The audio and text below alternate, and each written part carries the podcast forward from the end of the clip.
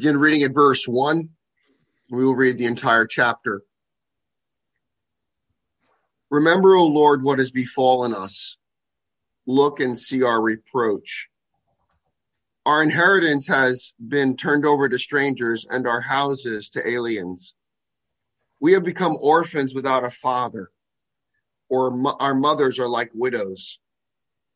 We have to pay for our drinking water. Our wood comes to us at a price. Our pursuers are at our necks. We are worn out. There's no rest for us. We have submitted to Egypt and Assyria to get enough bread.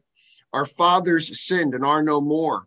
It is we who have borne their iniquities. Slaves rule over us. There is no one to deliver us from their hand. We get our bread at the risk of our lives because of the sword in the wilderness. Our skin has become as hot as an oven because of the burning heat of famine. They ravished the women in Zion, the virgins in the cities of Judah. Princes were hung by their hands. Elders were not respected. Young men worked at the grinding mill, and youth stumbled under loads of wood. Elders are gone from the gate, young men from their music. The joy of our hearts has ceased. Our dancing has been turned into mourning. The crown has fallen from our head. Woe to us, for we have sinned. Because of this, our heart is faint. Because of these things, our eyes are dim. Because of the Mount Zion, which lies desolate, foxes prowl in it. You, O Lord, rule forever. Your throne is from generation to generation. Why do you forget us forever? Why do you forsake us so long? Restore us to you, O Lord, that we may be restored. Renew our days as of old. Unless you have utterly rejected us and are exceedingly angry with us. Let us pray. Our God and our Father, we come before you this morning and we recognize, O oh God, as was reminded in the Psalms and here again in Lamentations, that you, O Lord, rule forever. Your throne is from generation to generation. And it is with that faith that we come before you in our unworthiness, in our weakness, in our frailty, in our sin. And we recognize, oh God, that, that it is because of our sin that woe comes to us, Lord. It's because of our, our rebellious hearts and our stubborn natures that often lead us astray and cause us to do the very things that uh, harm us, Lord. And we look around us, Lord, and we see the harm that is in our world. We see the suffering that goes on in our society. We think about the the the uh, the pain of grief, Lord, that so many have experienced over the past year with the loss of loved ones from COVID, Father, and just the the premature deaths of so many uh, loved ones, Father. The perception, oh God, that that life is spinning out of control and that there is no remedy, Lord. And there's no hope in, in Washington or in Trenton. And we look to ourselves, Father, and we see nothing but sin and we see despair. And so, Father, we pray that we might catch a glimpse of our Savior, who was the man of sorrows and the one who embraced our mess and carried our sin to our cross, that the, the chastisement for our peace was upon him.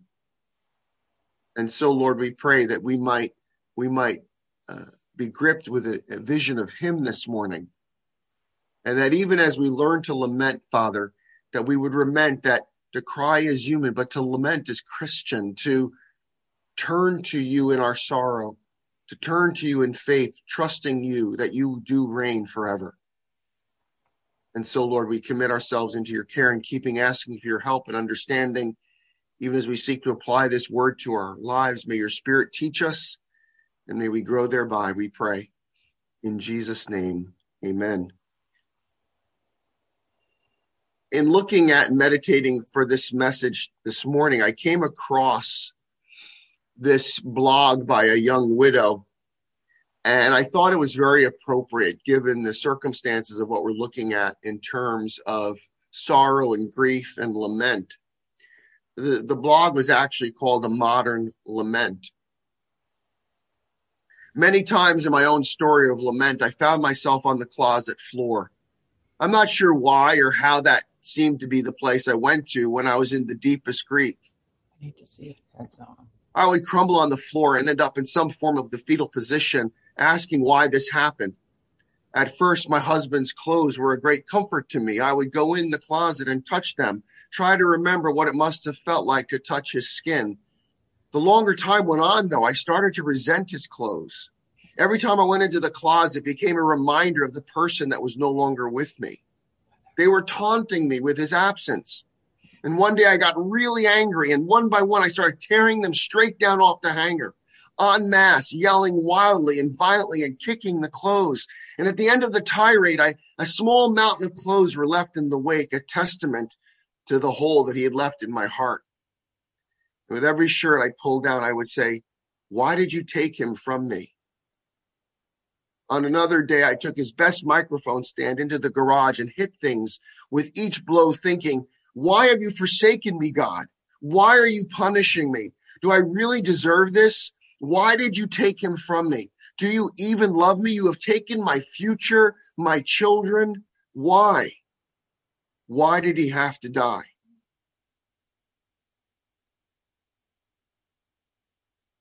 And as I read that, I re- was reminded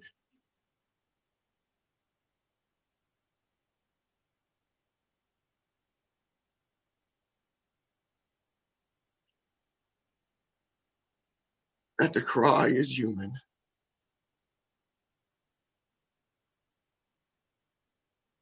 But to lament is Christian.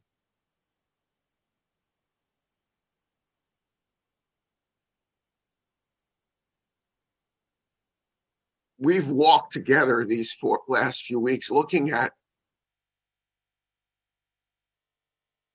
this book of Lamentations as a model, if you will, of suffering as a call to experience life in its fullest, understanding that life is not just always going to be a journey that is marked by periods of happiness and joy, but as an elder once said to me, kind of tongue in cheek, he said, You know, life is just really a series of calamities punctuated by disasters.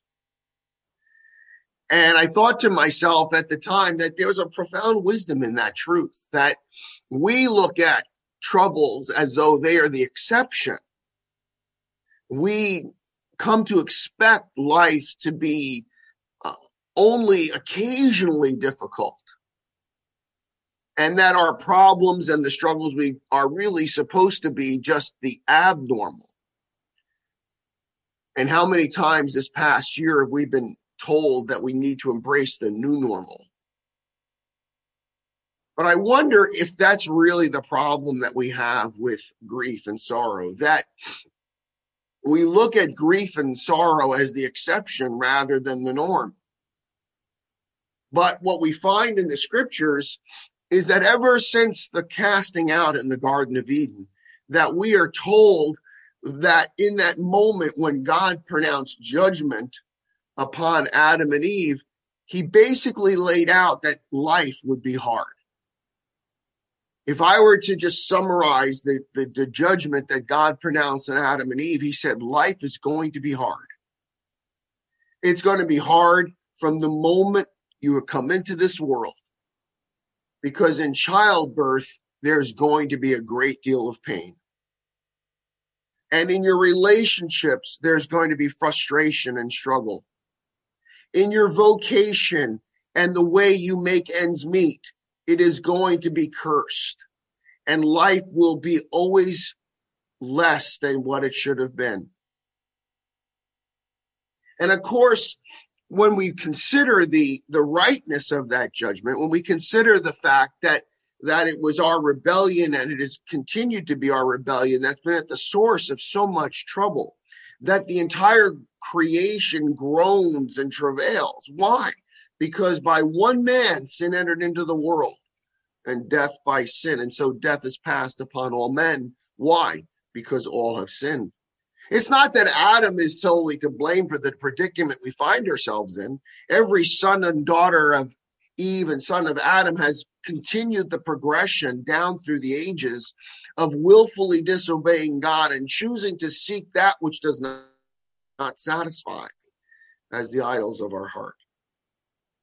And yet, when we look at we look at lamentations and we look at the lament psalms and we consider what it means to be a christian what we find is is that there is a turning to god in faith that when we have accepted christ as our savior when we've recognized the man of sorrows the one who made grief his personal friend when we see him as the solution to our our heartache and the answer to our heart's cry when we put our trust in him for our salvation, there's a shift in perspective.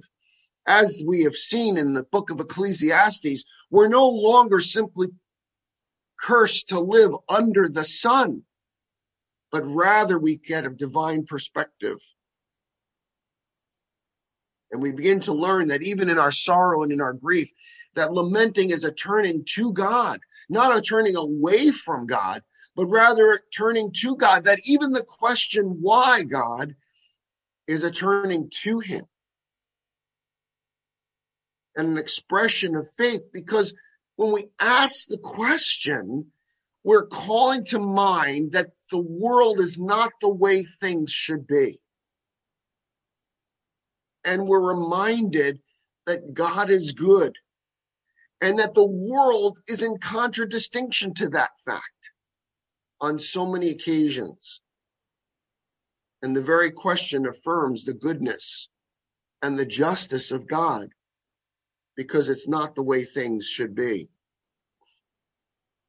And as we've journeyed through Lamentations, we've been confronted by a profound grief, a profound expression of grief, grief. But we also have seen that it is the voice of God speaking through our pain, that God uses the pain of lamentations and wants Jeremiah to pen these words so that it will be a remembrance throughout all the history of Israel, and then for us to instruct us, to teach us. We've been reminded in Lamentations chapters one and two that it's the sin and the sorrow that go hand in hand, that disobedience brings judgment and wrath. That it's the sovereign God who has brought about the calamity that we find in Lamentations. That it is the sovereign God who has done this, that even though there are secondary causes, the Babylonians and Nebuchadnezzar and the armies and the men and the and the the the uh, tragedy that takes place to the men and women of of Jerusalem, that these calamities ultimately at the hand of a sovereign God. But in chapter three, we are confronted by the Savior who suffers alongside us. And we see literally the idea that there is a, a steadfastness of the Lord's mercy. And last week, as we looked at chapter four, we saw that that sin and sorrow touch every aspect of our lives, and that if we place our confidence or try to build our lives on any foundation other than the foundation that is laid in Christ, we're doomed to disappointment. But now we come to Lamentations chapter 5, the end of the journey. And what do we find in Lamentations? Lamentations 5? Well, the first thing that we need to observe is that Lamentations 5 is different from the other four chapters. Just as chapter 3 stood out in its kind of uniqueness at the center of this book of Lamentations and how there was a tripling of the acrostic, here in chapter 5, there's no attempt at the acrostic anymore where chapters 1, 2, 3, and 4 all began, each stanza, each verse of the 22 verses or the 66 verses began in some form of the Hebrew alphabet. Here, that breaks down completely. We might ask ourselves, why does the author do that? Why does the author so meticulously construct the first four lamentations so that it's apparent to the Hebrew reader that there is a structure and there's an order in the midst of the chaos. But here now, at the end of it all, it all falls apart. Well, there's no accident. It's not like it just randomly happened. But you see, this, this chapter begins and ends with a prayer. It begins with and ends with a prayer. Verse 1, remember, O Lord, what has befallen us. And verse 21, restore us to you, O Lord, that we may be restored. And you see here, there's no time for formality. There's no time for structure. Chaos has overcome, and there is no longer any effort to impose order upon that chaos. This is the heart cry. This is the heart cry. Gone is the structured, formal imposition of order upon the chaos. Here is simply the heart cry of the community. It's as though the weight of grief has exhausted the author. He no longer has the energy to try to put order to this. You'll also notice that it's much shorter and there's almost like a frenetic pace. It's almost as if he's breathless, firing out every list of. It's kind of encapsulating in these few short verses all that's gone before. And what does he say? He says, Lord, remember. And now it's not Lady Jerusalem. Now it's not just the prophet or the narrator, but it's the entire community. It's the entire body. They are saying, Remember, O Lord, what has befallen us. It's as though the prophet has joined hands with Lady Zion. And Lady Zion and the prophet have embraced the entire community. And together they are crying out to God, Lord, remember. Now, this is an interesting thing, right? Because, you know, you step back and you think intellectually and you think philosophically and you think theologically there's probably no more nonsensical prayer that you can pray than Lord, remember, right? I mean, we acknowledge and confess theologically that God is omniscient. God is omniscient. He knows everything all the time. There is not a single piece of information that God can learn. He is unteachable. There is no counsel that can be given him. There is no surprise with God. There's no new information. Every discovery, every invention of man that has been discovered for the last 6,000 years, God has already known and has known it fully and completely since before the world began, from all eternity. Do you understand? God can learn nothing. I just read this morning that there's a scientist out of Princeton who has discovered a fusion reaction that can be used to launch and, and propel uh, spacecraft probably 10 times faster than any known method we have today. Old news to God. There is nothing God can learn. There is nothing God can be taught. There is no surprises for God.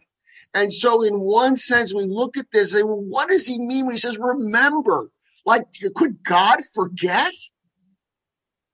Could God forget anything? But see, when we when we see this, and we see this in the Psalms, we see it in the Bible, we see it in the very beginning of the Bible, in the book of Genesis, where it says about Noah that God remembered Noah. It's such a funny verse, right? Like, was God in heaven doing something? And he goes, Oh, wait, there's Noah sitting in that ark for so long, just wandering around this ocean of the, you know, the planet Earth. No, it's not like that at all. But you see, when the community of praise, Lord, remember us, they're not saying that that God suddenly lost track of them. It's that God's behavior toward them is as if he forgot them.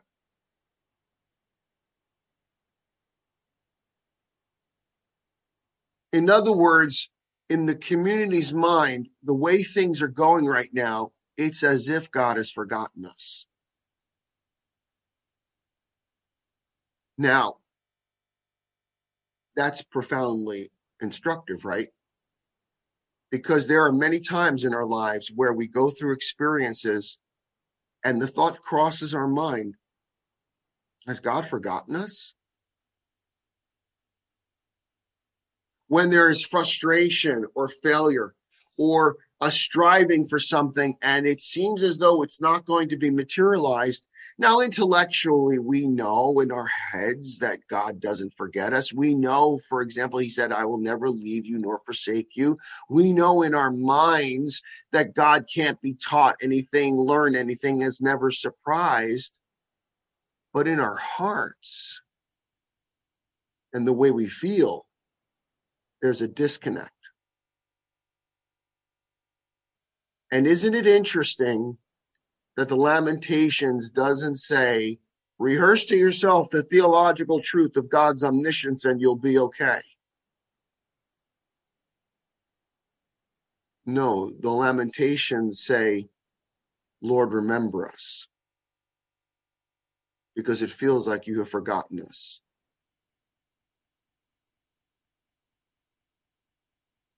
What I love about Lamentations is it does not it does not uh, ever question why the things happen in a sense, because as in verses 15 to 17, it reminds us again that these things have happened because we have sinned.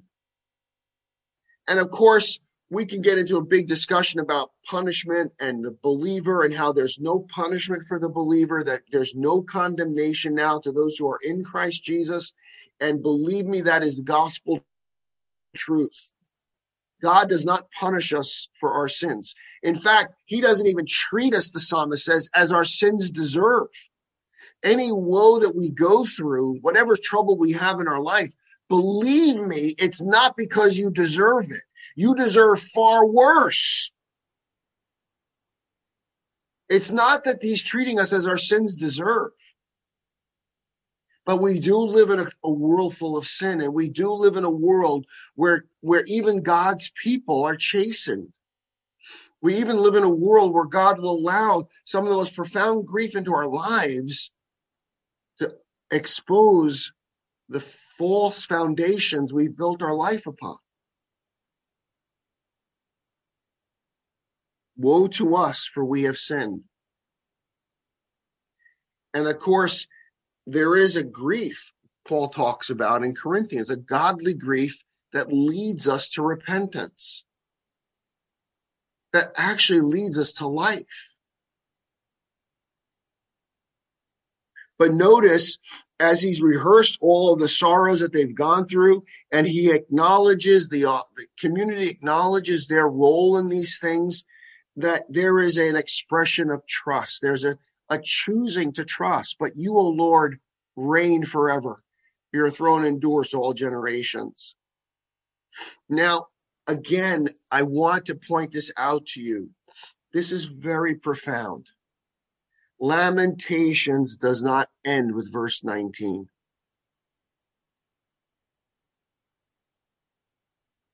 It's interesting, right? Because I think many times as Christians, we would end our lament with verse 19. We would go through the prayer. We would ask God to intervene. We rehearse perhaps our complaint. And then we'd remind ourselves, Lord, you're in charge. You're on the throne. It's all good.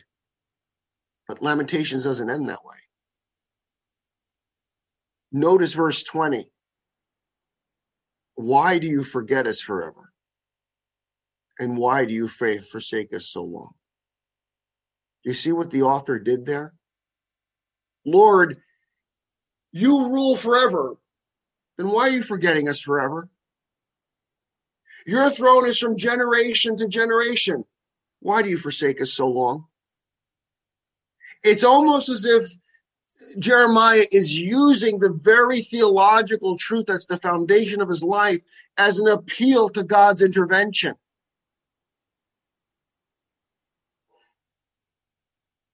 And it's a powerful reminder to us that our grief is dynamic. It's not static. And it's not a one time fix all truth that's going to get us through it. But then we come to verse 21. And I believe that in this prayer, what starts out as a call for God's mercy to intervene, remember us, O Lord. Look at all the trouble we're going through. Look at all the misery we're experiencing. Just, you know, remember us, Lord. And then we come to verse 21 Restore us to yourself, O Lord, that we may be restored.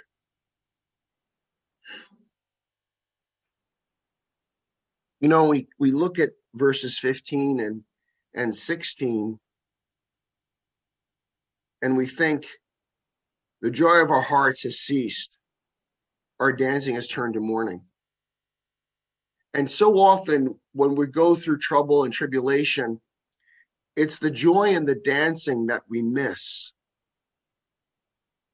And so often when we come to God with our prayers and we ask Him to remember us, what we want Him to do is to restore the joy, restore the dancing. No, I'm speaking metaphorically, right? I'm saying that what we want is the good feelings. We want the positive experiences. We want there to be peace in our homes. We want good relations with our children, our in-laws, with our neighbors, with our coworkers. We want our jobs to be meaningful and significant. We want to be recognized for our accomplishments and our achievements. We want people to feel sorry for us when we go through hard times. We want pity. We want sympathy.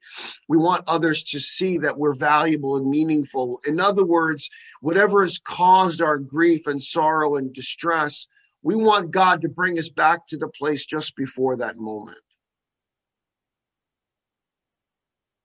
Verse 21 gives us an insight. The, the prophet says, Restore us to yourself O Lord.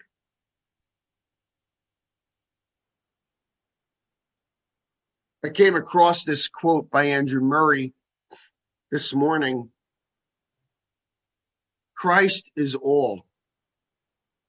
In the eternal counsel of God, in the redemption on the cross, as King on the throne in heaven and on earth, in the salvation of sinners, in the building up of Christ's body, in the care of individuals, Christ is all. And you see, I think that ultimately what God desires out of every grief, out of every suffering, out of every painful experience we go through, is that we see that He is what we long for, that He is the safe haven. That what we really want restored ultimately is not the garden, but the God who was in the garden. So often we want to just go back to the garden. And God is like, no, you don't understand what made the garden the garden was the fact that I walked with you in the cool of the evening. And what made the garden Eden was me.